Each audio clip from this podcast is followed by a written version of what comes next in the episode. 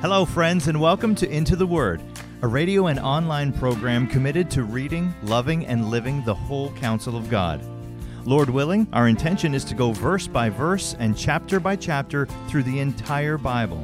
Here to continue that journey is our Bible teacher at Into the Word, Pastor Paul Carter. Your word is a lamp unto my feet. If you have your Bible with you, I'd love for you to open it now to Psalm 85.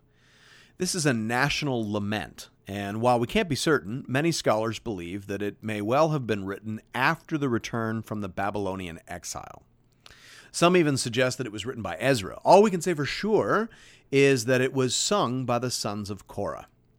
Structurally, this psalm is fairly straightforward. There are four sections to the psalm. In the first section, there is remembrance of God's past acts of kindness and mercy. In the second section, there is a lament and a prayer for restoration and renewal. In the third section, there's an anticipation of future deliverance. And then in the final section, there is an oracle of hope. In terms of how and when to use this psalm, I think it would be fair to say that this psalm would serve as a helpful prayer whenever the people of God find themselves in times of trial, test, or punishment. This is a prayer for God to turn toward us in mercy and to turn us toward Him in repentance and renewed allegiance.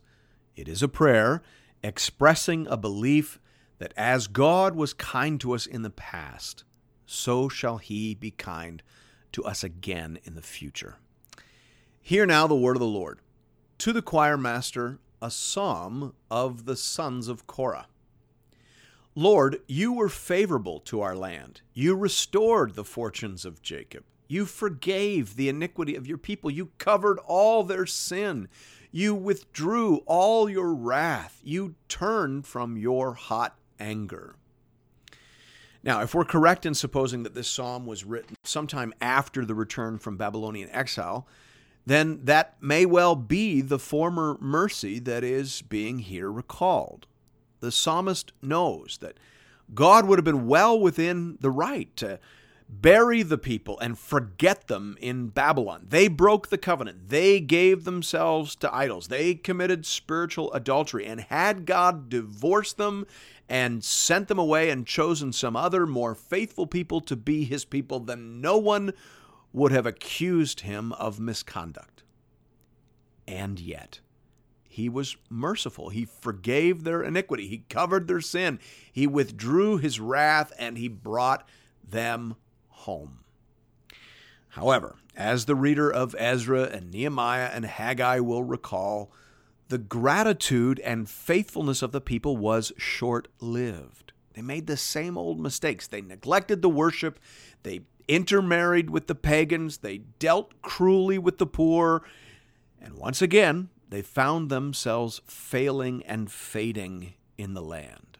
And it was only the memory of God's incredible grace to them in the past that gave them the courage to go to the Lord again in prayer.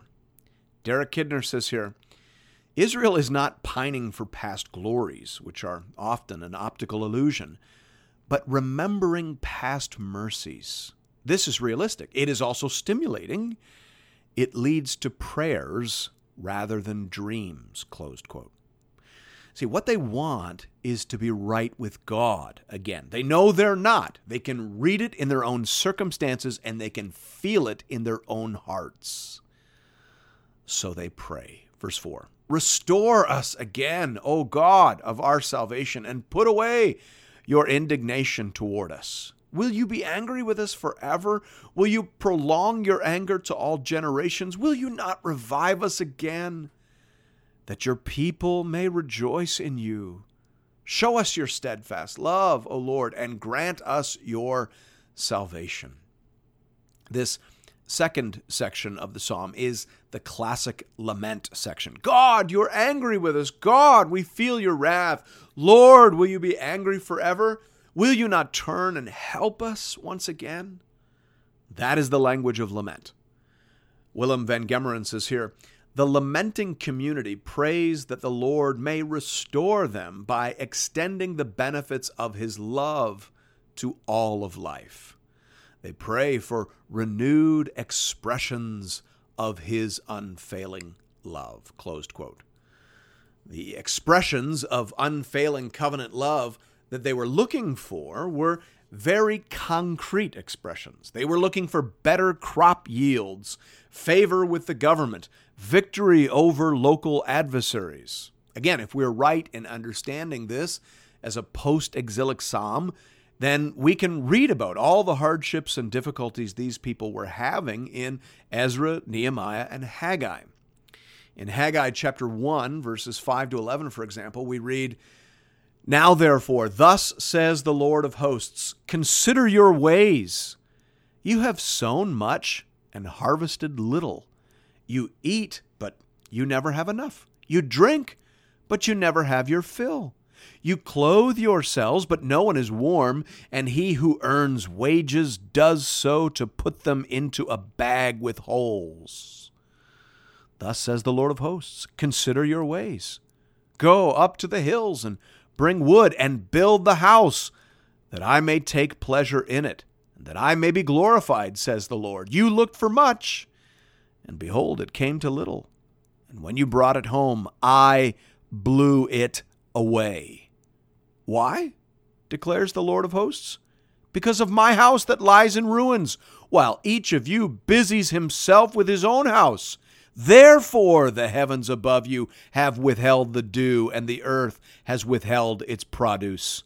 And I have called for a drought on the land, and the hills, on the grain, the new wine, the oil, on what the ground brings forth, on man and beast, and on all their labors. Closed quote. So that's the situation. The people know that they've lost the favor of the Lord. They can see it in their wallets, they can see it in their barns. They can feel it in their bones. And they know why. They neglected the worship to build up their own wealth, not to mention all the other stupid things they did. They know that they have blown it. They know that God is justly angry with them. But they remember that He had been merciful to them in the past. And so they dare to ask him to be merciful again. That's what's going on here. And then in verse 8, the voice of the psalmist breaks in. He says, Let me hear what God the Lord will speak. For he will speak peace to his people, to his saints, but let them not turn back to folly. So here the psalmist, having laid the groundwork by reciting past mercies and by lamenting present hardships and by asking for future mercies, here he says now, we must wait to hear what the Lord will say. We, we cannot presume on God's mercy. We mustn't ever think that there's a, a formula by which we may get from God what we desire. We, we must never think that we just simply recite the past mercies, and then step two, we bemoan the present difficulties, and then step three, we ask nicely for further grace and mercy, and, and then, of course, of course, we would say today, remember to end your prayers in Jesus' name, and bingo, bango, Bob's your uncle. Out from the Lord will flow rivers of kindness and favor. That sort of approach is blasphemous. God never owes us mercy. If he owed us mercy, it wouldn't be called mercy. The psalmist knows that very well. So he says that the, the best we can do here, folks, is wait to see what God will do. And and in the meantime, refrain from folly.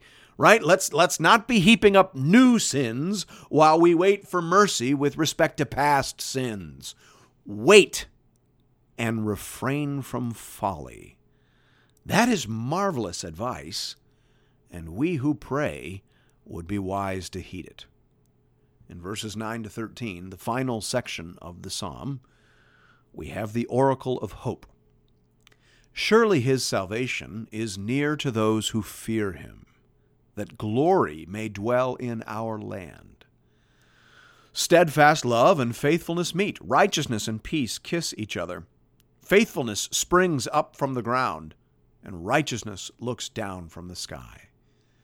Yes, the Lord will give what is good, and our land will yield its increase. Righteousness will go before him and make his footsteps a way. So in these verses, the psalmist says that God inclines to mercy. Mercy and grace are his default posture. He judges when he must, he, he chastens and he disciplines us because our behavior demands it. But we have every reason to hope that if we cease from folly and if we cast ourselves on His mercy, He will be gracious. That is His nature. Surely salvation is near to those who fear Him. God's desire is to fill the land with His glory reflected and lived out through us. That's the plan. That's always been the plan. Sin gets in the way, our wickedness and folly delays the plan, pauses the plan, complicates the plan, but it does not finally defeat the plan. In the end, God will have what he wants a world filled with the knowledge and glory of the Lord as waters cover the sea. The prophet's confidence comes from his understanding of the general trajectory of God's redemptive purpose on the earth. God's intent is to restore. God's intent is to heal and prosper the land. God's intent is for all things opposed to be reconciled and for righteousness and goodness to prevail. So, yes, the Lord will give what is good. Yes, the Lord will make the land yield its increase once again. Righteousness will advance. A path forward will emerge. And the purposes of God will surely triumph. Of course, we must turn back from folly. We are all that currently delays the progress and increase of God's kingdom. So we all need to become what we were created, saved, and intended to be. And the psalmist prays for that as well. J. Alec Motyer says here, When we are what we ought to be, he will come and dwell among us in manifest glory. Fundamentally, however, this too is Calvary based, where every divine attribute and requirement was satisfied, and a kiss of love resounded through the divine heart. As we look upon the cross of Christ, as we look upon the Mount of Calvary, we ought to have far greater assurance, even than this psalmist, that the Lord will do what needs to be done for his people to be restored, for his world to be renewed, and for his name to be renowned in all the earth. Thanks be to God. Thank you, friends, for listening to another episode of Into the Word. If you're interested in additional resources or previous episodes and series, you can find those at intotheword.ca. You can also connect with Pastor Paul and other Bible readers on the Into the Word Facebook page.